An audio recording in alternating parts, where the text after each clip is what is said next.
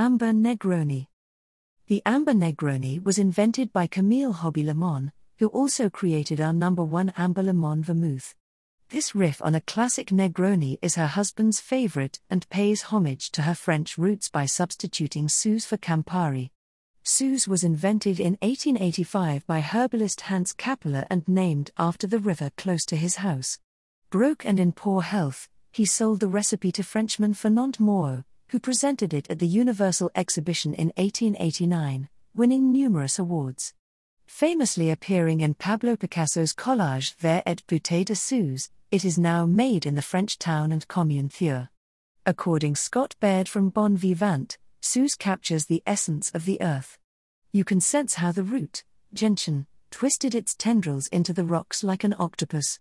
To make, stir equal parts number 1 amber Limon, Suze and a local dry London gin over ice. Strain into chilled glasses and serve with ice and a slice of blood if Halloween, orange.